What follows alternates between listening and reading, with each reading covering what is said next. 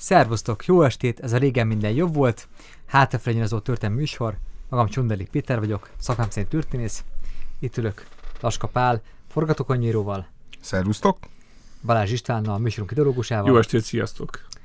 Akikkel ma este, mint egy a Valentin naphoz, a Bálint naphoz közel, az emblematikus, romantikus filmekről fogunk beszélgetni kicsit talán környezetidegennek hathat ez a műfaj ebben a stúdióban, ahol annyi adást szenteltünk adott esetben a kommandónak, vagy a kobrának a 80-as évek és a régen korszak tesztoszterontól duzzadó ö, akciófilmjeinek, de megadjuk a módját. Tehát mi tisztelgünk egy a műfaj legnemesebb, legjobb, legismertebb darabjai előtt, és hát a ma esti adásunkban is teoretikus igényességgel próbálunk közeledni a romantikus műfajhoz, némi távolságtartással, de nem minden érzékenység nélkül, tehát lehet, hogy a, a kommandónak a kaszálásait imádjuk, de attól is el tudunk lágyulni, hogyha Medizon megyében egy virágos réten valaki egy virágcsokrot szed. Meg hát ki kellett már szellőztetni ezt a lábszagot, amit te sokszor van. Fiúöltöző. Fiúöltöző szag önmagában azért kezdjük azzal az egész beszélgetést, hogy jó marxista módjára, ugye fogalmi tisztázással kezdünk, határők körbe definiáljuk a problémát, mi is a romantikus film. Mert azért szokás szerint egy ilyen perfekcionista egyeztetés ö, előzte meg a mostani műsorunkat is, amit később akár, mint a Petőfi kör jegyzőkönyveit lehet, hogy 20 évvel később ugye kiadhatnak. Mi a romantikus film? Miért nem került bele a ma esti adásunkba, és előre is elnézést, ha valakinek csalódást okozunk, mert az Emmanuelt várja, ugye kamaszkorának prohetes élményei alapján, vagy éppenséggel a kilenc és fél hetet, amit egy egész nemzedék kölcsözött ki ugye a videótékából, tehát mondjuk a Szilvia Krisztelnek az Emmanuel című ugye, filmje, illetve sorozata, vagy a kilenc és fél hét, az miért nem került bele ebbe az erotikus filmes válogatásba, noha fogalommá váltak? Szerintem a romantikus filmnek alapvetően nagyon világos és nagyon tisztázott műfai kritériumai vannak, úgy, mint két ember kell, hogy legyen a középpontban legyen, és ez a két embernek az egymáshoz való viszonya legyen folyamatosan fókuszban. Ugyanis a romantikus film az körül van bástyázva azért mindenféle egyéb ilyen társ zsánerekkel, úgy, mint a házassági dráma, a, már említett erotikus film, aztán ezeknek a különböző vegyítései, de a romantikus film, hogyha a műfai szempontokat nézzük, és hogy mitől romantikus film, a romantikus film, akkor két ember egymáshoz való viszonya közeledése és távolodni nem tudása, vagy fájdalmas távolodása kell, hogy legyen a középpontban, és nyilván természetesen ennek érzelmi okai kell, hogy legyenek. Tehát most ezt egy kicsit ilyen szótárszerűen mondtam el, de ezek teljesen világos szempontok, hogy mi különbözteti meg a romantikus filmet mondjuk egy erotikus filmtől. Mondjuk az erotikus filmben, mondjuk, ahol megjelenik a szexualitás explicit módon, ö, ott, az, ö, ott, ott már át van az egész hang, ott már, ott már van egy birtoklási, ö, ott már van egy játszma, például a 9 és fél hétben, ö, vagy a, a, akár a, a, a Roman Polanski, Roman Polanski keserű méz, vagy Paul Verhoevennek az elemi ösztönjébe, ott már van egy ö, ö, zsákmány és préda és áldozat, van egy aláfölé rendeltségi viszony. Az, a romantikus film az, az, egy, az egy partneri viszonyt ö, feltételez. Tehát a, szerintem keserű méz a legjobb ebből a szempontból, ami úgy kezdődik, mint egy tundérmese, és átvált egy ilyen ö, zérus összegű játszmává az egész történet. Hát egy a ilyen... legvégén pedig egy ilyen rémdráma, tehát hogy az, az annál erőteljesebb horrorfilmet kevés, keveset látni, mint amikor ugye a Péter Koyot próbálja hajtani ugye a tolószéket, és akkor az Emmanuel Beár pedig megjelenik mögötte és elkezdi tolni. Tehát... Emmanuel Senior, aki Szenyor... a Roman Polanski igen, igen, feleség, harmadik feleségéről harmadik van szó. Felesége, így van. Tehát, hogy azért mindig ö, ugye, ahogy, ahogy Pisti is mondta, vannak ezek a határ elcsúszások, átlépések, amikor ugye a roman nem biztos, hogy a romantikus film irányából, mert hogy másik irányból, de mindig keverednek bizonyos zsánerek. Ugye például a, az utolsó tangó Párizsban nál merült az fel, hogy mondjuk a pornó, mint műfaj, egy bevett műfaj, műfajjá váljon, ami mondjuk művészfilmes körökben ö, tökéletesen nagy mozikban vetíthető, a társadalom számára elfogadható dolog.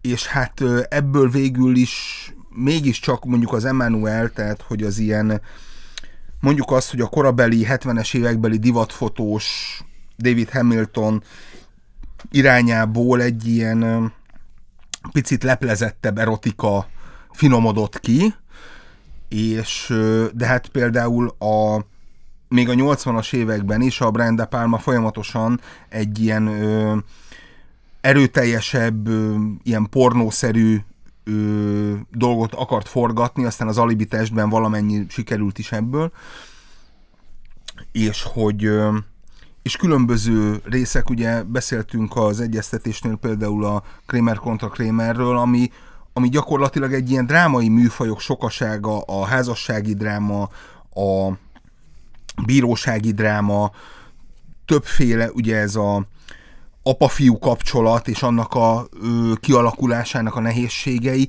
de, de alapvetően nem romantikus, egyrészt azért, mert a másik egyenrangú fél nem Igen. jelenik meg. És ugyanakkor nagyon fontos még az, hogy két pozitív töltésű emberről kell szólni a, a romantikus film, mert onnantól fogva, hogy az egyik ö, ö, szereplőn, az egyik szerelmes félnek, úgy, tehát akiről kiderül aztán később, hogy csak játsz, játszmákat játszik, rögtön műfajilag átbillenünk az erotikus thriller műfajába, főleg a thriller műfajába, és már eltávolodtunk az érzelmektől.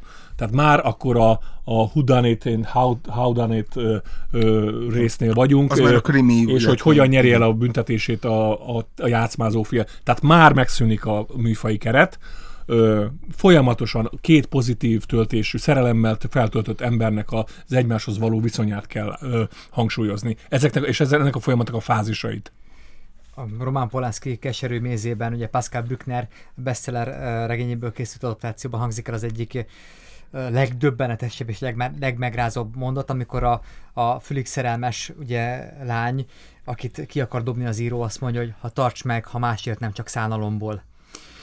És mire a másik azt mondja, hogy ha, ugye ezt elhangzik az szájából, ha valaki egy ennyire kiszolgáltatott, ugye gyenge, szerelmes lát, akkor mindenkiben feléleszti a szadisztikus ösztönt. Na jó, megtartalak, amíg el nem akarsz menni, és akkor innen vált át igen, a, igen, igen, igen. a szadizmusba, a test is az addigi ö, izgalmas, erotikus, szadomazó film innen vált át kegyetlen és taszító lelki szadizmussá. Igen, tehát megbillen ez a fajta egyensúly azonnal, és rögtön meg, megkövetkezik a műfajváltás. Igen, hiszen a romantikus filmben valóban a felek egymást akarják, csak ennek különböző külső körülmények miatt nem szökken szárba, ugye ez a... E, e, e, bocsánat, e, Igen? Ezt egy picit bonyolítanám, tehát a, a szerelmes filmeken belül is van számtalan ilyen, van nagyon sok ilyen, amiért, amiért te most elment, elmondtál, hogy a külső körülmények tovább edzik és tovább fokozzák az ő szerelmüket, hiszen a nyomás alatt tartott érzelmek azok, azok serkentőleg hatnak egy kapcsolat, tud, serkentőleg is tudnak hatni egy kapcsolatra, de mondjuk nagyon sok olyan film van, például egy olyan film, amit most nem vettünk be, a, de majd mondjuk egy posztban megírom, tehát a, a Szólítsa Neveden című 2018-as film, ott például egy olyan szerelmi viszony viszonyt látunk, ahol semmiféle, a világon semmiféle zavaró tényező, zavaró körülmény, nyomás, ö, ö, ö, társadalmi ítélet vagy, vagy negatív kontextus nincs, és mégis van egy nagyon erős folyamatos dinamika a két figura között. Tehát ez megint, megint a romantikus filmon belül is Igen, további illetve, alfajok. Illetve ugye ez még a 80-as években terjedt el igazán, és a 90-es években, amikor ugye a főhős annyira be van gubózva, ugye ennek nyilván ilyen 30-as évekbeli gyökerei vannak, be van gubózva, és a másik félnek kell kizökkentenie ebből az állapotából, hogy nyitott legyen. Ö, ami a nyitottságba beletartozik ugye a kapcsolat is. És, és hogy egy ilyen átformáló hatást, egy ilyen elsöprő, tényleg a nagybetűs romantikus szerelmet kell átélnie az, hogy megváltozzon benne is valami. Erre is látunk majd példát a listánkban, amikor egy National Geographic fotósnak kell megérkeznie a jóvába, hogy a világot megmutassa. Na most, amiket eddig felsoroltatok, és különösen az, hogy a szerelmeseknek ugye a világot kell legyőzni, vagy a világon felül kell emelkedni, az a klasszikus ilyen, ilyen, ilyen ilyen románcos cselekmény. Igen, ez a, Ro- ez a, Rómeó és igen, Júlia. ez a, ez, a, ez a klasszikus ö, szerelmes film, tehát a sok ö, a műfaj közül ez a, ez, a, ez, a, ez a klasszikus formátum. És nem véletlen, hogy a, a film megszületésétől kezdve, ha megnézzük, hogy mik az első sikeres műfajok, akkor ott találjuk western filmet, egyértelmű, hogy a Hollywood ö, környékén ugye nem véletlen került Hollywood, mint szimbólum ugye Hollywoodban magában, mert olyan könnyű volt ö, forgatni ott western filmeket, akkor ugye a Sherlock Holmes krimik, a nagy látványos korának 4 IMX kosztümös drámái, ugye a Kabiria és mások, és ugye a, a romantikus filmek. A Néma film korszak már megszülte a maga sztárjait, Rudolf Valentino volt korának Leonardo DiCaprio-ja. Mondjuk a Néma film korszak közül mit lehet kiemelni egy ilyen tipikus, romantikus ö, filmként, vagy ö, zsánerként, ami sikeresen mentette át magát a hangos filmeknek a korszakába? Tulajdonképpen ugye a maga a Rudolf Valentino jelenség és mondjuk a, a fehér sejk az, ami úgy végigment a, az egész világon, és, és azt lehet mondani, hogy hogy azt mindenhol, mindenhol nézték, és, és onnantól kezdve ö, tényleg ez a, ez a latin szerető, mint figura, az, az megjelent, és mindig egy ilyen gazcsábító, aki egyébként tisztes feleségeket és családanyákat csábít bűnöre. És hát onnantól kezdve egyébként Hollywoodban is, de mindenki, aki egy picit a hagyományos Veszptől mondjuk két árnyalattal barnább bőrű volt, már automatikusan beletették ebbe a skatujába. És, és ez a fajta folyamatos csábítás, csábításnak való ellenállás, ez, ez különösen ugye a 30-as években ö, került középpontba, ugye pontosan a, a Hész kódex és következményei miatt, ahol mondjuk ezt, hogy a romantikus kapcsolatokat erősen korlátok közé szorították.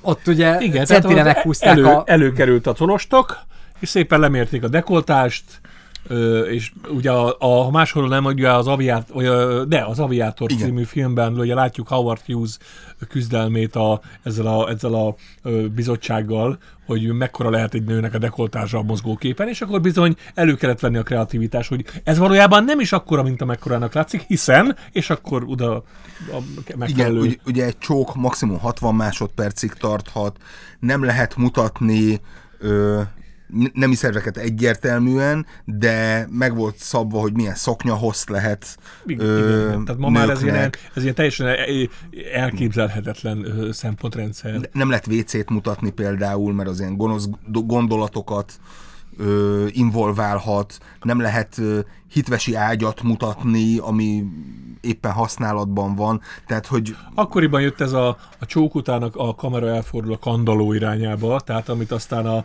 amit aztán a Top Secret című örökérvényű filmben aztán nagyon szépen ki is figuráztak. Jerry Zucker. Jerry Zucker, igen, lesz még, lesz még róla szó ma. A, ugye centire meghúzták a határt akkor a romantikus filmek, valamint az elítélendő ugye szoppornó között. A listánkban nem került be, talán egy mindenképpen említsük meg a, a műfajnak egy, egy klasszikusát helyesebben, az Elfújta a szél, az nem egyszer romantikus film, az egy nagy eposz észak és dél küzdelméről, de megteremt egy mintát, ami visszatér, amikor a szerelmes pár a történelem forgatagába kerül bele, amikor vagy egy történelmi katasztrófa, amikor a szerelem vagy egy történelmi katasztrófával áll szemben, vagy egy természeti katasztrófával. És itt tehát a filmtörténelem ugye, az egyik leghíresebb csokja szintén ugye itt zajlik, bár ugye Vivian Leigh elég negatívakat nyilatkozott Clark Gable orbit előtti leheletéről. És A sör akkor is sör volt. igen. igen, ugye Kim Basingernek is voltak hasonló nyilatkozatai Mickey Rourke-ról, aki hát, mint hogy egy Igen, hamutartóval csokolozott volna. Azt írta. Igen, egyébként két Winslet is mondta, hogy tehát, igen, tehát ez a DiCaprio, ez igazán tulajdonképpen a, ott is voltak küzdelmek. Ezzel, tehát ugye- hogy az, az infantilizmus ott még azért erőteljesen jellemző volt a... Hát, illetve azért Tony Curtis is, amikor kérdezték, hogy milyen volt Marilyn Monroe-val csókolózni, azt mondta, hogy olyan, mint Hitlerrel. Tehát, és ő egy ugye bronxi zsidó családból származott, tehát nem valószínű, hogy pozitív, pozitív kontextusban értette ezt. Szóval az elfújt a szél mintaadó, és a később megnézzük, akár ugye a legendás dr. Zsivágó szintén hasonló épül, egy szerelmes párt állít a történelem középpontjába, ez a klasszikus Tukás Györgyi történelmi regény eset, hogy az a jó történelmi regény, ahol a kisember, a kis történet, a magántörténet ütközik össze a nagy történelmi eseményekkel, és a végül a listába kerülő alkotása közé is lesz ilyen film, ahol a történelemben magával találkoznak a szereplőink. Itt szintén nem vettük be a listánkba, hogy a filmtörténet bizonyítottam, vagy szakértők által leghíresebb csókjának tartott jelenetét, a most is mindörökkéből, ugye a Burt Lancasterék csókja ugye a tengerparton. De hát az is a Top Secretben. Igen, igen megfelelő hát Gellert kap, fogalmazunk így. Hát ugye a Top Secret az olyan, mint hogy a brüsszeli 12-t ugye mutatták be, hogy a, ami addig történt a Bocsánat, az az Airplane-ben volt, nem? Tehát a most is minden A, a, az, az sem, az de sem az a, ugyanaz, a, ugyanaz a csapat, de, de, szóval de, de, most csak egy szőrszálasról. De a tengerparton fetrengés, Pontosan. és amikor így a, Megjött iszap, a parancs. Igen, elárasztja őket. Öm, igen. Térjünk rá az első filmünkre, amit bevettünk a listába egy igazi klasszikus az álom luxus kivitelben 1961. Audrey Hepburn klasszikus alakításával, klasszikus kosztümjével. Ugye gyakran érez, érzem azt a, a korszak filmjeiben, hogy ez részben marketing célokat is szolgálnak, tehát amikor a, a, a Roman Polanski Rosemary gyermeket című horrorfilmjében azért kírják, hogy a, a Mia Farrow hajáról a Vidászaszon ugye gondoskodott, itt is, amikor kírják, hogy ki öltöztette Audrey hepburn -t. Ugye az, az eredet, ugye most a Uber de Givenchy-re gondolsz, Givenchy, bocsánat, ö, ugye maga a cím a Breakfast at Tiffany's, tehát már egy ékszerbolt neve van a címben. Egy két órás... Igen, és nem a bulgari-bulgari szófordulattal kellett elhelyezni a termék nevét a filmben. Ugyanakkor viszont ez egy Truman Capote Ugye a múlt, regényből... Egyik múltkori adásunkban beszéltünk erről. Regényből készült, és hát azért ugye Truman Capote azért, ha csak a Hidegvérre gondol, Hidegvérrel című regényére gondolunk, és az ő egész pályájára, azért nem feltétlenül romantikus zsáner az ő, az ő, ő igazi terepe. Az igazi terepe, és azért ezen a filmen is átüt az a maró elit kritika, ami áthatja a történetet, aminek, hogyha mélyére nézünk, és azért a rendező és maga Blake Hollywood Edwards. mindent megtett azért, hogy minél kevésbé legyen egyértelmű, hogy lényegében itt egy luxus, prost, luxus prostituált, a luxus prostituált pozíciójába törekvő texasi lány, a családját elhagyó texasi lány pályáról van szó, valamint egy lecsúszott írónak a kapcsolatáról, aki szintén sejen fiúként próbálja Igen. biztosítani a szuperül lakberendezett lakásának a rezsijét. Igen, tehát ugye ö, volt nekem egy barátom, akivel megnéztük az interjú a Vampirral című filmet, és az volt az első mondat, amikor kijöttünk, hogy jó, de honnan volt pénzük? Tehát az akkor nagyon, az akkor nagyon vicces volt, de ez a, nekem végig ez a gondolat, ez a tört, kis történet ö, ö, jutott eszembe, vagy zakatott végig a fejemben, hogy oké, okay, de nem tudunk semmit az Audrey Hepburn karakterének a, a, az egzisztenciális hátteréről. Tehát ő, ő, ő hogyan élt, miből él, tehát, mert ugye a férfiről tudjuk, hogy a, őt eltartja egy idősebb nő, időről időre kap pénzt, és valahogy így ilyen, azért még meg is jelentek már néha írásai, bár nagyon szerényen, de azért mégiscsak valamit össze tudunk rakni. A Kilenc élet című novella kötet. Így van. Az, amit meg is kap egy, egy buliba ajándék. Ami... És ki van téve úgy, hogy az operatőre rá van szólva, hogy azután szépen álljon, mint a katonatiszt. Igen. És a, tehát a, a főhősnőnek a hátteréről, az, a, az egzisztenciális hátteréről olyan nagyon semmit nem tudunk, hogy, hogy azért az alapvetően is egy jó környéken ugye, lakik. Ugye ö, még, még amikor a film készül, akkor még van a Hész Kódex, ugye 66-ig, 66-67-ig, és ö, gyakorlatilag nem lehet történ egy prostituált életét nem lehet bemutatni. Jó, csak Viszont ugye el lehet mismásolni ilyenekkel, hogy hát ő hetente egyszer bemegy a börtönbe, meglátogat egy embert, igen, és ezért pénzt kap. A striciét, tehát igen, vagy, vagy, tehát... vagy, meg honnan ismerő bűnözőket, ugye, akik egyszer csak így megjelennek így a...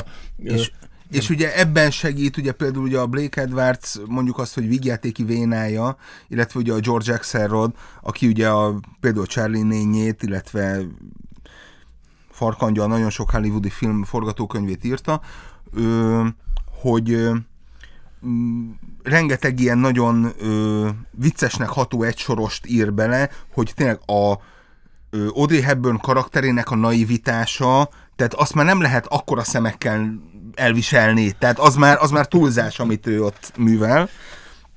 De Kicsit ez a kora Barbia.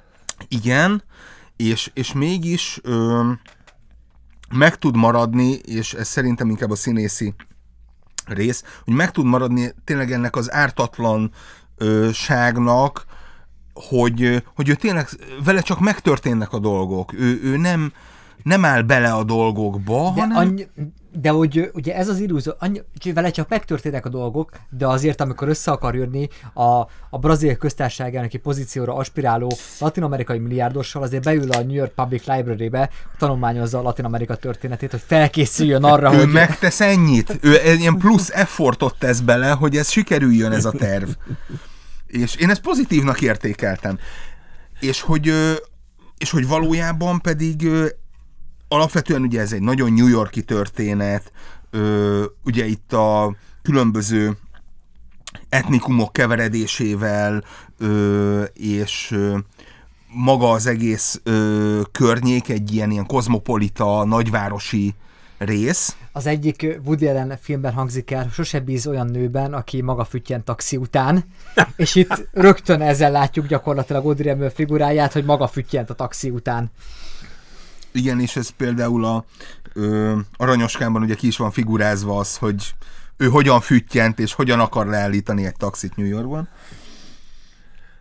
És igen, tehát, hogy ebben a filmben, ami, ami tényleg minden romantikus klis, ami később meghatározza mondjuk a 60-as, 70-es évek romantikus filmjeit, nagyon sok esetben, az, az mind itt így gyűlnek össze, hogy az anyagi helyzet mennyire befolyásolja például a párkapcsolatot.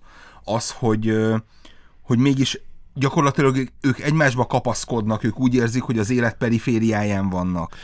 De valahogy én nem éreztem az egész film alatt az, hogy ez a, ez a ö, ennek a két figurának a, az egymáshoz való viszonya változna. Nyilván itt a, a férfi figura, tehát ö, sokkal többet ö, szenved, ő rajta inkább látszik az, hogy valamiféle közeledés van a női karakter felé, de a női karakternél nyilván azért, ez, azért a történet jellegéből is fakad, hiszen itt egy ilyen önmagát kalitkába zárt kismadárról van szó. Ugye a férfi karakter, az író az, aki felad valamit, hiszen ő az, aki lemond a, a milliómos nő támogatásáról, és visszaadja az öltönyszettet, amit korábban kapott a, a nagy lelkű ugye, mecénásától. Igen, és Ebben... ebben... Szóval nekem ez hiányzott az, hogy ez, a, ez a, az, a, a, az egymás felé közeledés, és egyszer csak volt egy ilyen csók jelenet, ahol így rádöbbentem, hogy úristen, ezek szeretik egymást. Tehát így nem nagyon láttam ezt a, ezt a fajta dinamikát. Le, nyilván a, nem a, a mai, ö, ö, f- f- a f- mai filmkészítésnek a, a, a, az eszköztárát kell számon kérni egy, egy, egy ö, 1960-as évekbeli filmen, De, de, de azért de mi- ennyit, ennyit változott mondjuk 30 év alatt, ha mondjuk, a, vagy később majd nézzük a szívhídjait, hogy nyilván teljesen totálisan más az egész, de alapvetően ottan látjuk a fázisokat. De azért, de azért egyszerűen bűbáj az Audrey Hepburn figurája. Persze, abszolút. Amit, amit amikor, Persze, amikor sincs róla. ahogy, ahogy alszik, Hogy- hogy, hogy- ilyen kis ugye eh, Halloween gecskében, ahogy a füldugója is ugye ilyen ékszerecskéből van. Ez Ez Ott van kicsi- az a ez- ez kis ilyen- szempár, ez- ez szempárnája, ez a bolyhos kis ugye, hercegnői szempárnája, aztán fölkel, és a Nescafét belönti egy befőttes üvegbe, amire csap, csapban ráengedi a vizet, összelögyböli, és megissza. Tehát, Igen, csak ugye... Nem lehet nem szeretni. Igen, csak Nem ez lehet az aranyos, ez a kicsit Aranyos, aranyos, aranyos, cuki. aranyos, tehát igazából Így van. nekem a Igen. húsvérség hív. A- Nyilván ez az a koncepció Ugye az előtte le- levő időszakban ugye tényleg ez a Marilyn Monroe, Jane Russell ö, karakterek voltak, akik tényleg ez a, a díva, akit, akit imádni kell, és akihez fohászkodni kell. Vele szemben a, az Audrey Hepburn az, az átlag, a vékony, a kicsi, a, a veréb szerű, akit meg kell védeni saját Igen. magától leginkább. például igen. Menjünk akkor a következő ö, filmünkhöz, és ez pedig, ugye Micsoda nő lesz 1990-ből, de azért szót kell ö, ejteni arról, hogy önmagában Micsoda nő milyen műfajból született meg. Itt ugye egészen Ovidiusig és ugye a Pygmalion történetig visszamehetünk, de minimum az Audrey Hepburn főszereplésével készült ugye My Fair Lady ö, musicalig, mert ez egy My Fair Lady történet. Igen, tehát, hogy eredetileg ugye a, J.F. Lawton forgatókönyvíró ezt egy ilyen Los Angeles-i drámának írta meg, ugye 3000 dollár volt a címe, mert ennyi kellett ahhoz, hogy a Julia Roberts, mint utcai prostituált, és az ő barátnője, ö, aki ugye a, és ez megmaradt a, a végső filmben, hogy ő beteg lesz, ugye az eredeti forgatókönyv szerint AIDS, éces lesz, és, és ugye annyi ke, 3000 dollár kell, hogy eljuthassanak a floridai Disneylandbe. Ú, de szépen kirúgozták a végre. És, Hát, Mindenből csak az off reklám maradt, hogy, hogy Igen, mely, melyik, igen. mely, melyik színű gumit választod, mint egy Igen. ilyen utalás a korabeli AIDS problematikára. Hát Igen. igen, azért.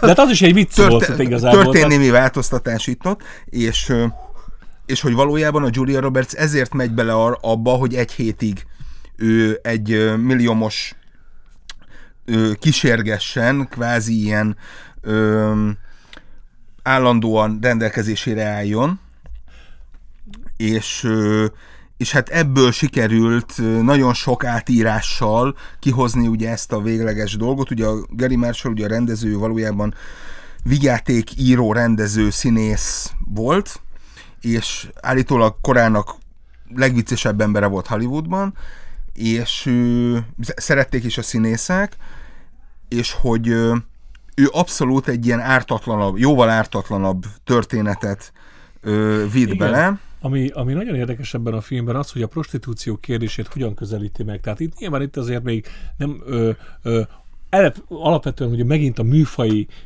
tehát a, ez a könnyed ö, keretekben hogyan tudjuk a prostitúció műfaját, beille, prostitúció elemét beilleszteni, úgy, hogy ö, ne legyenek morális sérülései a, a figurának, tehát a fősnőnek.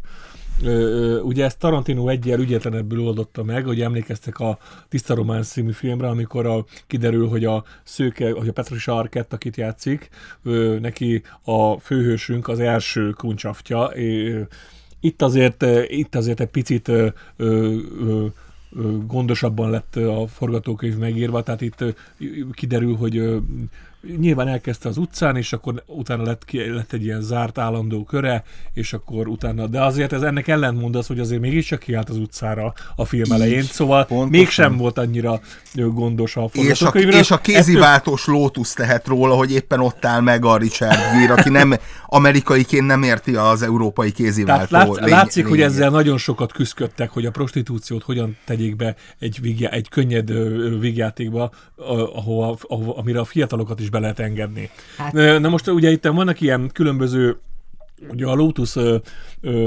sebváltójához hasonló ilyen, ilyen surlódások, ilyen mindenféle morális ellentmondások és ilyen megakadások, például az, amikor Richard Gere mondja Julia Robertsnek, hogy még a hotelben sem, hát a szobában sem tűrök meg semmiféle drogot, és azonnal takarodjon el innen. Amikor- De, de a prostitúció az rendben van. Az, az, hogy megállok egy lótusszal az utcán, és megveszek kilóra egy nőt, az rendben van. Tehát Ugye a, itt- de a, legkö, a legkönnyebb drog az nincs, az nincs rendben. De itt ugye arról van szó valójában, nem tudja, hogy mit mondhat a fürdőszobában, míg ugye ö, fogséjemmel tisztogatja a fogát, Igen, ugye igen, az, igen, eper, igen. az epermagot. Itt ö, ugye a nemzedékű Jó, két csak dolgot ugye- tanult meg, az egyik, hogy a BB pesgő mellé szamúcát kell egyébként Jó, csak ugye szeretni. megint, megint ez, hogy azzal küzdöttek a forgatókönyv, vagy a forgatókönyvíró azzal küzdött, hogy a Richard Gere nem egy disznó alaknak kell bemutatni, tehát ő nem drogozik, tehát ő elutasítja, és a, a prostitúcióhoz is van egy ilyen, hát éppen rossz paszban van, ö, elgyengült E- állapotban illetve- van, és akkor illetve ö, útbaigazítást kér. Útba-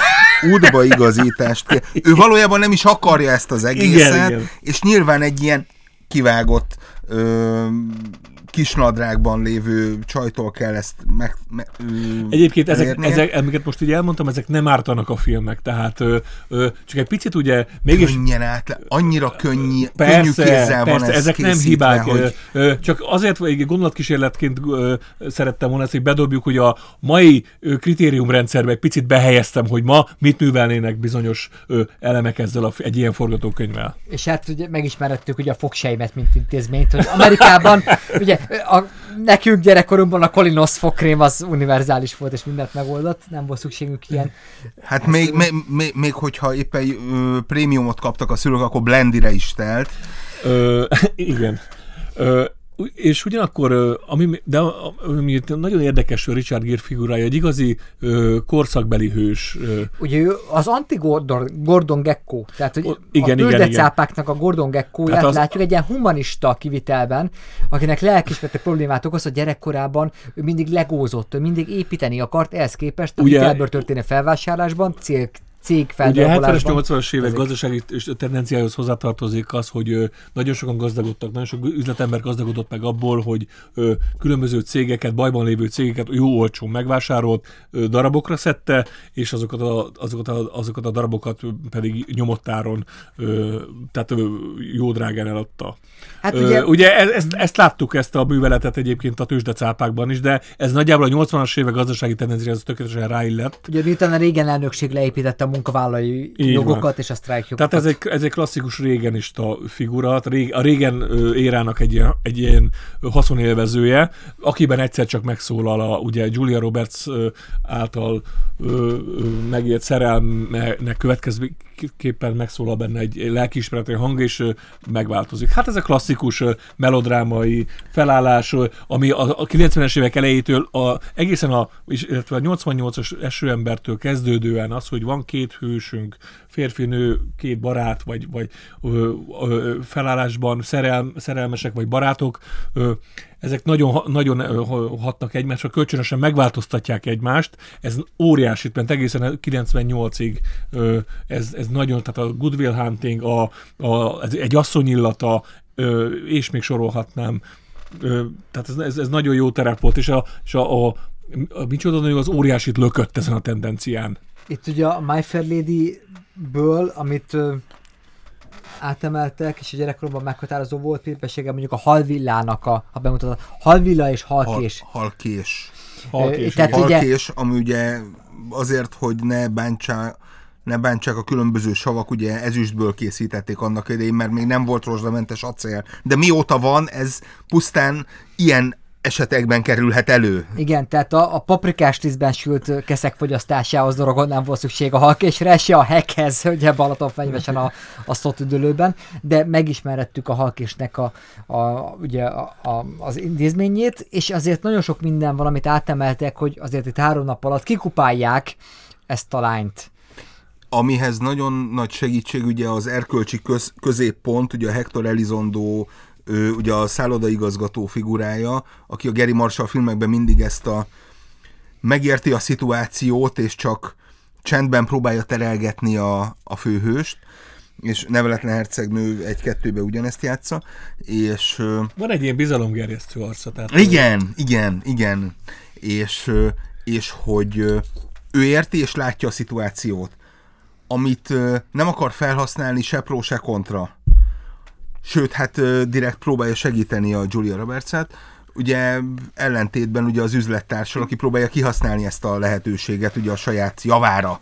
Igen, ugye Balázs Péter szikronyával. Á, hát- zseniális, igen. Igen, ezt igen. a felállást aztán majd látjuk később a Ghost című filmben, ami megint egy évben készült a Micsoda nővel, tehát az, hogy a két üzletember közül az egyik ö, küzd és ö, a pozitív tartományban marad, míg a másik az elkárhozik. És akkor menjünk is át ugye a Ghostra 1990-ből szintén, ami döbbenetes sikerű film, tehát 22 millió dollárból forgatták le, bő 500 millió dollárt ö, ö, aratott, a Terminátor 2 mérhető bevételt hozott ez a film, és itt azért van, volt, volt valami korszellemmel, tehát az 50-es éveknek az újrafelfedezése, itt, itt ugye jó, lehet, hogy a Roy Orbisonnak a Pretty Woman című dal, lehet, hogy már 60-as évek, Ö, ugye ez az egész régen korszaknak volt egy ö, háttérben meghúzódó része, hogy a 60-as, 70-es évek, amikor ilyen zavar van, az, az szinte nincs is. És az Hanem az 50-es 50-es években még tiszta Igen. értékek voltak, ahhoz kell visszanyúlni. És ugye a Dirty Dancing az 50-es egyébként években játszódik. A konzervatív 50-es években. politikai tendenciához hozzátartozik, hogy, hogy a számunkra kellemetlen időszakokat metszük ki a történelemből.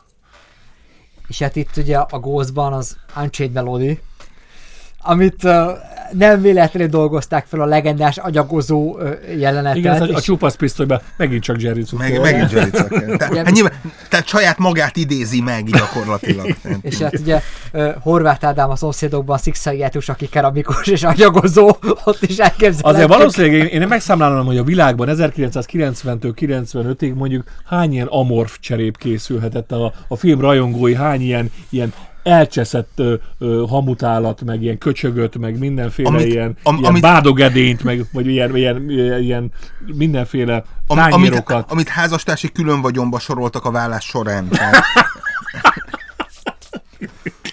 Méltassuk a Ghostot. Sokan, sokan, egyszer, sokan, sokok, sokaknak van ugye egyszer okádékuk ettől a filmtől, mert minden idők legnyálasabb és leg azért ez egy perfekcionista szinte látom azt, amikor ilyen gumikesztyűs fehérköpenyes mérnökök találják ki azt, hogy a végén a, a mennyországba elsétáló Patrick Swayze ugye visszanéz, hogy egy annyira romantikus jelenetet kitaláljanak, mint amit ebben a filmben láttunk, Itt- de működik ez a film. Én igen, ezt igen. felvállalom, Ö, a Ghost, ha már, imádom. és ha már meg picit így szétszálasztuk a műfajokat az elején is, és most is, én a Ghostot nem tartom egy romantikus filmnek. Én sokkal inkább tartom egy, ö, egy kriminek. Tehát az egész film, ö, ami nagyon meg van szórva elsősorban Whoopi Goldberg karakterének köszönhetően, aki ugye ez, a, ez az Eddie Murphy ö, vonal felől érkezett, ez a Stand-up, stand-upos ö, világból szintén, ö, és, és, és tulajdonképpen ez egy nyomozásnak a története is az, hogy ö, hogyan kell a, ugye a, a sikasztással, vagy a, a, a, a, a csalást megvalósító kollégát hogyan kell majd aztán kisiklatni az ő terveit. Igen, tehát Ö, én a, a csekket, a csekk, hogy létezik, azt itt tanultam meg, és, és a nyilván- Készült. És ugye... Médium tehát ugye az Demi Moore. Demi Moore csak imádni lehet egyébként, tehát azóta is, én, tehát én, én a Demi Moore függő vagyok azóta is. Imádom ezt a csajt, komolyan mondom. hát De erről a- majd egy posztban megemlékezek. most a, a- Demi Moore ö, ö, De- mint, mint, mint, mint vonzó ö, jelenségnek azért a, a Ghostban látható figura állt jól. Amikor, Igen. amikor bombanő akart lenni, az a striptease-ben, az, az- már ja, egy Demi igen. Moore ellenes figura volt, hiszen Demi Moore-t azért így ismertük Igen, meg. igen, és ö, ö, onnantól fogva, hogy a Patrick Swayze meghal a filmben, ö, és eltávolodik egy, a két szerelmes pár, elválaszt, el, ö, el vannak választva egymástól. Az anyagi világ, az, az, anyagi az, anya, az anyagi és a túlvilág ö, elválasztja őket.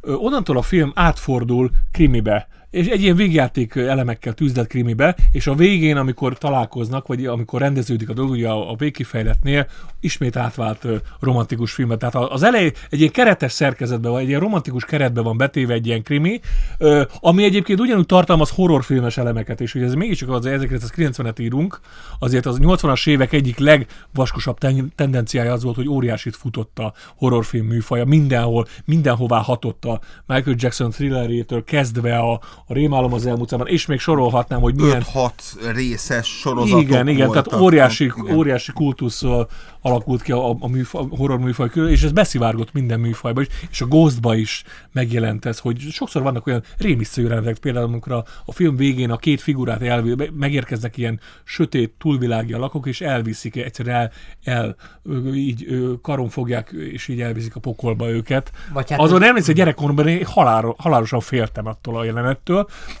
de azzal egyetértek azzal a megalapításoddal, hogy működik a film. Annak ellenére, csak én ezt nem tartom egy romantikus filmnek, egy, a szó klasszikus értelmében.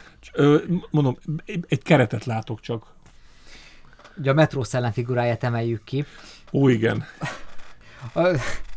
Tehát ugye a New Yorki metró az egyébként önmagában legendás, bár most a Biden elnökség mindent megtesz azért a különböző infrastruktúrás beruházásokkal, hogy valahogy hogyha, ezt a legendásan rossz hírt ezt valahogy hogy javítsák, de hát itt ugye láthatjuk a metró szellemet, és, és Ugye Milos Forman egyik kedvenc színésze. igen, az Amadeusban is ugye láthatjuk Érdekes arcú, igen, igen érdekes arcú. Jó, azért ez a film bővelkedik az érdekes, eufemizálon érdekes arcú színészekben. Tehát a Harlemi eh, figura, aki ugye Harlemi ilyen piti bérgyilkos, aki az a, az a Puerto Ricói alak, aki meggyilkolja igen, igen, igen, a Patrick Swayze figuráját, azért ő is jellegzetes, és ha már éc, azért eh, ez a film tényleg tele van ö, rengeteg jó poénnal, tehát amikor az elején beszállnak a liftbe, és ugye elkezdenek egy tömött liftben beszélgetni arról, hogy hát hogy van, van az az ismeretlen betegsége, a doki azt mondta, hogy ne érjek hozzá senkihez, elnézést, pardon. Meg- És megtámadja a nemi szerveket is. Fő, Igen. főleg azokat. De azért a Jerry Zucker Ugye a Jerry. Zuckerről csak ugye a, a hallgatók kedvéért ugye azért is kerül sokszor, sok, azért is nevetünk annyit rajta, mert ugye a, az az, ugye a Zucker Abraham Zucker, ez egy legendás vigyátékgyártó ö, ö, ö, trió volt a 80-as, het, késő 70-es, 80-as években, ugye Csupasz Pisztoly, Airplane, a különböző paródia filmek, ezt az egész paródia műfajt Nagy Leslie Nielsennel, durranás. nagy duranás, ezeket mind ők találták ki, és kiderült, hogy a Jerry Zucker az nagyon szeret drámákat is, roman, romantikus filmeket is rendezni, ugye a Ghost után volt a, az első lovag Richard Gere-rel, ha már volt róla szó ma este, és eh, mindig egy picit úgy tűnik, hogy az ilyen komolyabbra vett romantikus filmjeiben saját magát idézi meg a korábbi eh, paródisztikus eh, hangvételű filmjeiben, vagy fordítva. Na most az első lovag című ilyen Lancelot ö, történet, az egyszerűen röhelybe fulladt. Tehát ö, Richard, Hát Richard, Richard Gere nem lehetett nézni ugye páncéllal, ö, ilyen ondulált ö, Bundesliga frizurával, tehát ilyen argentin válogatott hajjal és, És nem a láttunk- kezében. És, nem lá- és középkori film, úgyhogy csaták, csatajelenetek vannak benne, és nem látunk egy, egy, egy cseppnyi vért sem. Tehát ilyen nagyon durván, ilyen korhatár nélküli. És mindenkinek rev- tiszta a foga. De Hát Mel Gibson fölrakta a lécet azzal, tehát az Igen. utána készült, azt hiszem ez. Igen, és, 96-os. Igen, 96-os, igen. úgyhogy hát igazából a, ugye a, a Patrick Swayze és a Richard Gere karrierje párhuzamosan ugye növekedett meg. Ugye Patrick Swayze-nek ugye a nyilván az országúti diszkó, és a pörgőrugás az, ami megalapozta a Nimbusát, de ugye a tánctudás ugye a Dirty Dancingben, onnantól ez a Patrick Swayze lett az a nemzedékünk számára nem kívánatos referencia, akit mindig fel lehetett mutatni a tánciskolában, hogy miért kell tánciskolában menni, és miért gyűlöltük a tánciskolát, mert Patrick Swayze-hez képest kevesek lehetünk csak. Ugye maga Patrick Swayze is ö, úgy vállalt szerepeket a 80-as évek elejétől kezdve, hogy ne kelljen táncolni, az ő édesanyja tánctanár Texasban, és, és ő folyamatosan táncolt és tudott mindent, és mégis a Dirty Dancing-et így sikerült rátukmálni, azt hiszem ötödjére vagy hatodjára. És Richard Gere karrierje pedig, hát ugye ő volt a, a, ugye a feltetetlen jó ember, a kicsit, kicsit ilyen Michael Dudikoff-szerű hunyorgás volt mindig a tekintetében, igen, ugye nem, kölcsönzött, vé- nem véletlenül, hogy katonát és uh, úriembert játszott, játszottak vele mindig, tehát uh, ami, vagy ami, gigolót. ami a micsoda nőt mindenképp elviszi, az Kern Andrásnak a szinkron hangja. Hát persze. Igen, E, itt, ö, 90-es évekbeli filmeket amúgy is csak szinkronnal nézünk, tehát ezt így, ezt, ezt, és majd ez, egy, egy, ez egy doktrína nálunk. Majd egy Woody van. adásunkban megemlékezünk az Anyhorról, ami szintén egy romantikus film, de dekonstruálja a romantikus műfajt. Ha csak arra gondolok, hogy itt a Micsoda nő végén megérkezik egy ilyen fehér limuzinnal a megmentő, mert mindig ugye gyakorlatilag a mélyponton lévő kapcsolatot meg lehet fordítani egy ilyen autós, vagy legalábbis egy lovos, lovas odautazással, és meg lehet fordítani mindent. Ugye az Elvis Singerben, e vagy az Anyhorban kísérlet történik arra, hogy Kaliforniába utazik Elvis Singer, beül egy autóba, csak hát kegyetlenül vezet, és láthatjuk, hogy a következményét nem sikerül visszaordítani Anyholt. Hát ugye, ugye, igen, tehát ugye Richard Gere is ugye New Yorkból, ugye New Yorkban van az ex-feleségem, az ex-lakásomban, a, Az ex kutyámmal. az ex-kutyámmal, az ex-kutyámmal, tehát ez a, a, a, New Yorki alak, ugye Los Angelesbe jön egy picit, hogy szerelembe, de nem azért jön, hanem itt, itt ide, Csak így ide, alakul. Ide, így alakul. Tehát Na igen. Ide Tehát menekül. Az ex szót is a micsoda nőből tanultam meg, és a dettót természetesen ugye a Ghostból. A Ghostból, igen. És akkor menjünk a Titanic című filmhez, 1994 James Cameron alkotása. Hát egy perfekcionista rendezőről van szó, minden műfajból kihozta a legtöbbet. A Titanicból és a romantikus filmből is teszem hozzá, azért azt hiszem a film léptéket vált, onnantól kezdve, hogy a, a, az árbócon a, a figyelő elkiáltja magát, hogy jéghegy előttünk, és felpörögnek az események. James Horner is azért Ütötte a vasat szó szerint. rá, rátalál arra, hogy mi is az igazán, igen, tehát ugye 1997-et írunk, James Cameronról azért tudni kell az, hogy ilyen 5-6 évente rendezett filmet már akkor is, tehát amit ő el akart mondani a technika világáról, a Terminátorban és a mélység titkában, azt, azt gyakorlatilag mind elmondta, de ugyanezeket elmondja egyébként a Titanicban is, csak ö, erre, az, erre a, a, a, a, gép, a gépvilág lehúzza az embert a mélybe, erre az alap, Cameroni alap gondolatra, erre ő most rárakott egy ilyen romantikus szála, egy ilyen romantikus ö, kabátot is A ráadott, James Cameron- és ezt tökéletesen megoldotta. A James Cameron adásunkra dolgozunk vissza, ahol Igen. prezentálta a Frankenstein elméletet, hogy James Cameronnak a legtémább témái, vagy a filmjei, az igen Frankenstein sztorik, a teremtmény, ami lehet a mesterséges intelligencia, Igen, vagy óriás hajó, a teremtő ellen fordul. Igen, tehát ugye, a, a, hogy van egy konstrukció, amit az ember megalkot, ez, ez még a Terminátorban ugye az AI, ö, itt, egy, itt egy Istenről elnevezett hajó, és tulajdonképpen ez a hajó, ez ö, léket kap, és ö, magába, ö, tehát a, a, a megalkotóját a gép a mélybe húzza, akár csak a Terminátorban. De most erre a történetre nagyon szépen rá van ültetve egy romantikus szál is, és nagyon szépen össze van dolgozva, nem válik el egymástól a kettő, tehát nem tehát ö, nagyon szépen össze van kötve az, hogy valójában a hajót, az nem egy külső körülmény, nagyon szépen dramaturgia, nagyon szépen megoldotta Cameron a forgatókönyvben, ugye társ, ha jól tudom, ő társíróként is beleírt Igen. a könyvbe, ez mindig jót tesz egyébként egy filmnek, amikor a rendező társíróként jelen van, mindig jót tesz neki. Nagyon szépen megoldotta, hogy van egy olyan állítása, egy ilyen másodlagos állítása a történetnek, hogy nem egy külső körül, nem egy kül, a, a kabinokra és osztályokra bontott társadalmat, azt, azt az, az, el- az, azok a mélybe, húz, a mélybe süllyedésre vannak ítélve, és ezeket egy olyan érzelem fog, tudja csak ö, ö, megbontani, azt a hagyományos struktúrákat, a, az összegy, a társadalmi osztályok összenyitását ö, a szerelem tudja csak megoldani. Ez nyilván egy kicsit ilyen nyálasan hangzik. és a víz. De, és, a, és a víz. Ugye, mert Tehát a víz az val- úr, ahogy Tehát valójában, írta. valójában az ilyen, az ilyen ö, nagyon nehezen, ö, nagyon ö, merev konstru- társadalmi konstrukciókat ö, sosem kívülről lehet megbontani, hanem belülről. Tehát ö, ö, DiCaprio és Kate Winslet szerelme vo- volt az valójában, ami meglékelte a Titanicot, és nem a jéghegy. Ugye egy, egy nőt szerettem, osztálya elragadta tőlem, ahogy József Attila írta, megrendítő nagyon- sorokat, és hát erről szól, na a lényegében a Titanic csak itt az osztályból ki tud lépni. Pontosan. Ugye ö, nagyon sokan tévesen hasonlítják össze a Romeo és Juliával. Ugye mind a kettő ugye egy éve korábban készült ugye Baz Luhrmann Csak az a törzsiségről szól. Ö, meg ott, ott, ott, ott, ott van egy szimmetrikus viszony a két szerelmes pár, ott a szerelmes pár kö- között. Mind a kettő alapvetően arisztokratikus réteg. Ugye két rivális családnak a, a, a, a, a, a, a, sarjáról van szó. Ö, gyakorlatilag időkérdése volt az, hogy ők valamilyen, hiába voltak ők, hiába volt ellenség egymásnak a két család, mégiscsak voltak közös rendezvények, tehát valamilyen szinten azért volt realitás annak, hogy ők találkoznak. Most ezzel szemben a Titanicnak a két, fő, a, két főhőse egy, egy merev társadalmi rendszerben semmi esély nem lett volna arra, hogy ők találkoznak, és ez, ezért szebb történet a Titanic, mint a Romeo és Julia, mert ennek ellenére tudtak találkozni, és mag, egymásba tudtak szeretni, és ezzel meglékelték ezt a merev társadalmi struktúrát, és a, és a mélybe húzták. Saját magukkal persze. Csodálatos történet.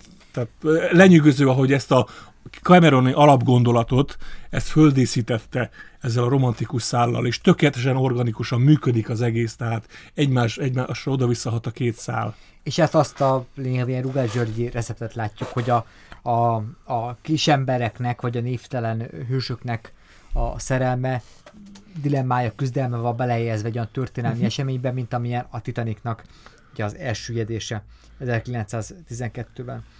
A, nagyon erős maga az egész film, tehát, a, tehát el kell fogadni azt, hogy magában létezik a romantikus műfaj. Tehát, hogy Igen, amennyiben- ugye megint az van, megint az van, hogy a szerelmes film megint össze lett kapcsolva egy ilyen segédzsánerrel, ugye a katasztrófa filmmel, vagy a katasztrófa film műfajával, am, és teljesen mindegy, ez egy történelmi esemény, tehát itt megint akkor ö, tudunk hivatkozni arra, az, arra a klasszikus ö, ö, ö, ö, ö, formátumra, hogy az előtérben egy szerelem, a háttérben egy jelentős történelmi esemény, ami lehet egy forradalom, lehet egy háború kitörése, jelen esetben egy, egy, egy, egy világhírű hajónak a, a vagy, vagy, vagy egy istenhez, isteni méretekhez ö, fogható ö, ö, hajónak az elsüllyedése, ami aztán persze történelmi eseményé vált. És itt, Tehát megint, megint egy ilyen tökéletes engine-ként működött a romantikus film. és nagyon jól vannak benne perfekciós kiadakolva, tehát a, az, hogy a, a romantikus jelenetre ö, válaszul születik egy olyan, amikor ugye lövöldözni kezdenek ö, azért, hogy kimelt be a henti csónakba. Az- én Tartom azt, hogy James Cameron egy akciófilmrendező, a filmnek a legerősebb pillanatai például azok, amikor a, amikor a, ugye a hajónak az egyik tisztje ugye elkezd lövöldözni a mentőcsónakban menekülő ö, ö, férfiakra, és ott, ott tényleg dráma van, és aztán ugye főbelüvő magát. Tehát vannak elképesztően erős pillanatai a filmnek, és hát a film végén, hogy a, a, a vízbe fulladó, vagy a vízbe megfagyó ember tömeget, ember tengert látva, nagyon, nagyon ki van találva a Igen, ö, ö, hát ö, ugye Cameronról azt lehet tudni, hogy ő, tehát ő, ő aztán tényleg felügyelte személyesen ugye az egész filmnek a, a, a technikai fejlesztését. Tehát ugye le, te, tudni kell róla, hogy ő egy megszállott, tehát ő a, ő a Discovery Channel, Channelnek is rendezett dokumentumfilmet a Bismarck csatahajóról, és hogyha megnéz, akkor úgy állott, mint egy ilyen főmérnök, aki így ad utasításokat a, a legénységnek, hogy most akkor éppen a hajócsavarnak milyen irányba kell és milyen szögben állnia ahhoz, hogy val- egyáltalán elinduljon a hajó, és akkor a nyikorgások azok miért vannak, és hogyan kell ezeket csökkenteni. Tehát és, és egyszerűen úgy vezényelte le a Cameron ezt a filmet, hogy az ilyen technikai perfekcionizmus mellett tudott foglalkozni az érzelmi szállal is, és, és nem az volt, hogy ez kiadta mondjuk egy ilyen, mondjuk az, hogy az első asszisztent, vagy, val- vagy valaki, valaki egy, egy másik csapat esetleg, ugye nagyon sok ilyen méretű filmeknél nem, gyakor, nem ritka, hogy kiadnak ilyen, ilyen, ilyen B-stáboknak, meg ö, ö, az, hogy akkor ti azt forgassátok, tehát hihetetlenül organikusan össze tudta hozni ezt, a, ezt az elképesztő nagy projektet. ha már a Bismarck csatahajó szóba került, akkor meg kell említenem az 1943-as Titanic című náci propagandafilmet. Mondani se kell, hogy kik azok, akik jéghegynek hajszolják a hajót a profit érdekek ugye, miatt. Érdemes megnézni ide inkább eredető példaként, és még a Morgan Robertsonnak a Titán végzete című regényét hadd a 19. század végéről, amiben egy az egyben le van írva a Titanic katasztrófája, ugye a Titán végzete.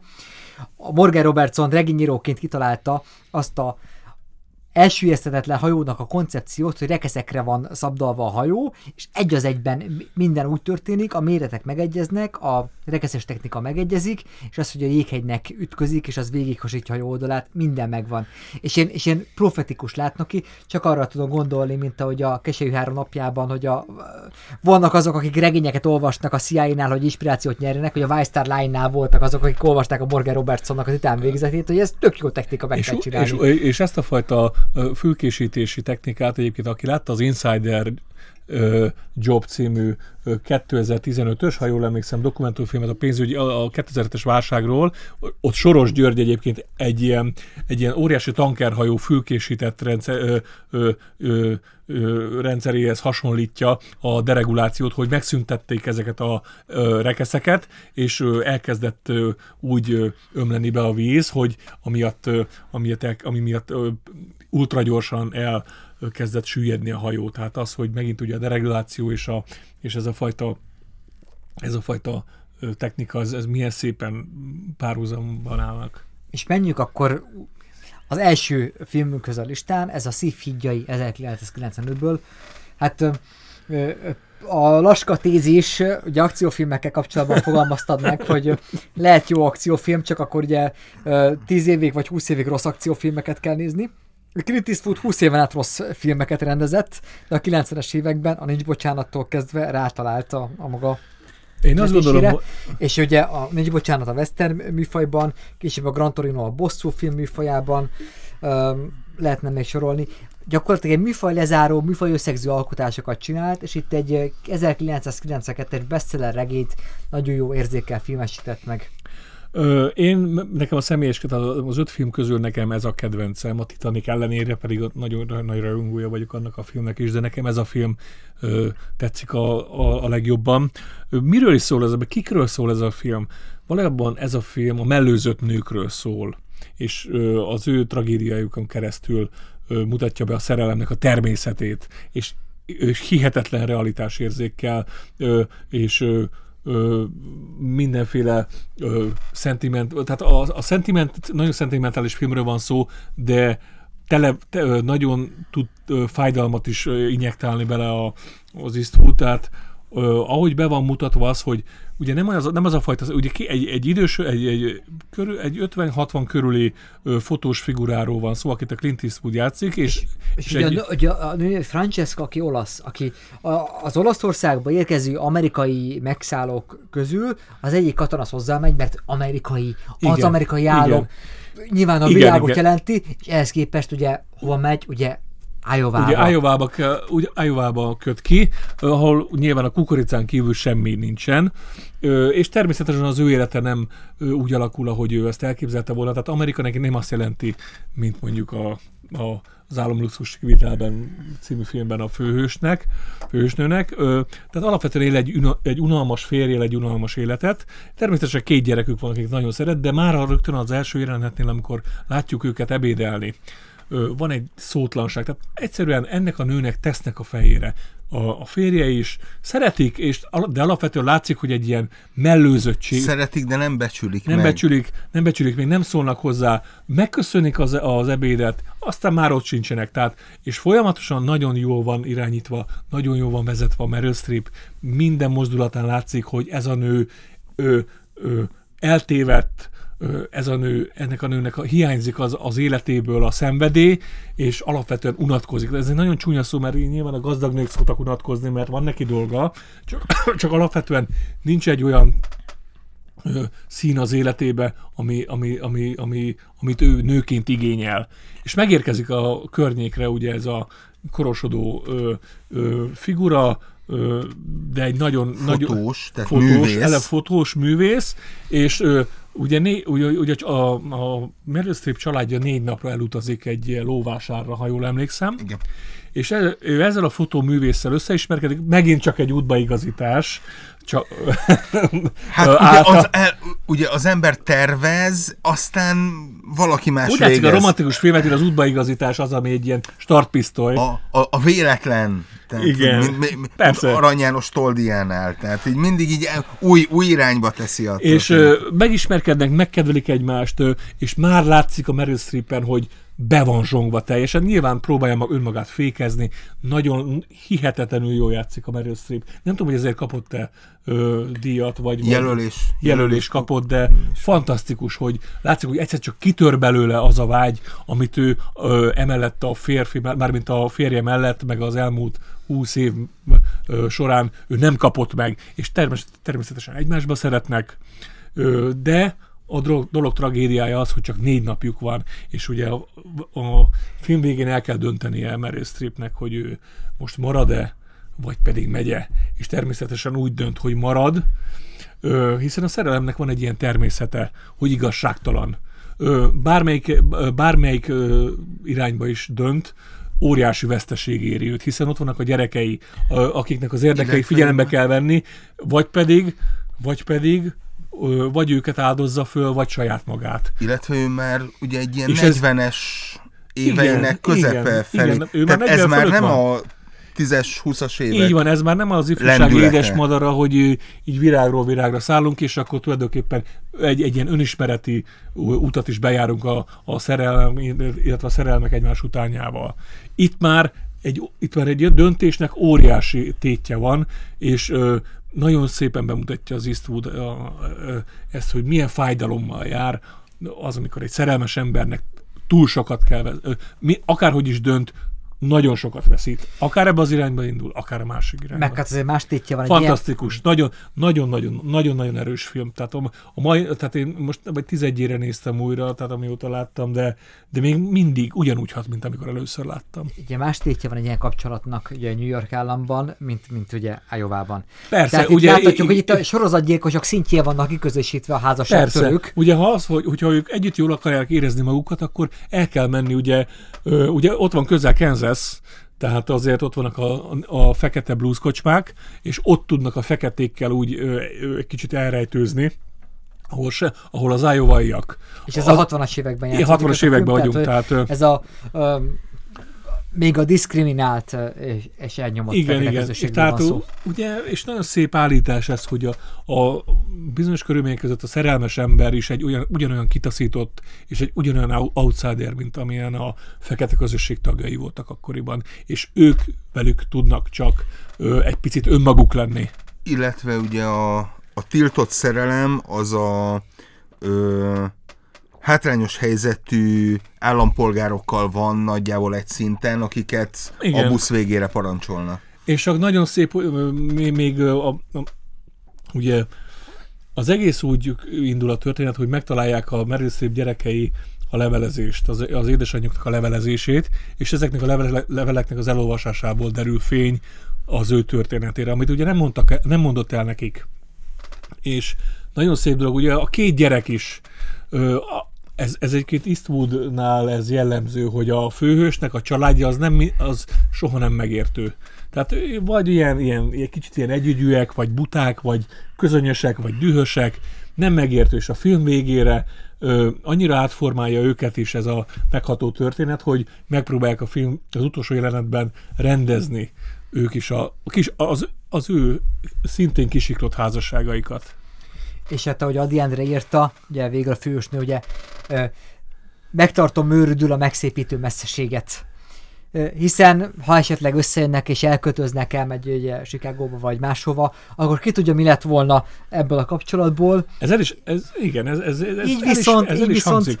Megszépítő messzeségében megmarad a National Geographic fotós. És, ez szívfájdító az, amikor a szakadó esőbe ott áll, ugye befordulnak az autóval, ugye a Clint Eastwood már megy el a városból, és ott állnak, a, már a férje hazajött a lóvásárról, és ott áll, és szorítja a, az autónak a kilincsét, hogy most akkor, most van az utolsó pillanat, hogy kiszállhat, és már nyitja, és nyitja, és akkor, meg, és akkor zöldet kap a, a, az autó, és elindul. Egészen hihetetlen hatásfokú jelenet ez. Mindenkinek nagyon ajánlom. Köszönjük szépen, ez volt a Régen minden jobb volt, ahol az emblematikus, romantikus filmekről beszélgettünk. Laska Pánnal, Balázs Istvánnal és magam Csundari Péter voltam. Szervusztok! Szervusztok! Mindenki nézze meg a zöld kártyát is. Szervusztok!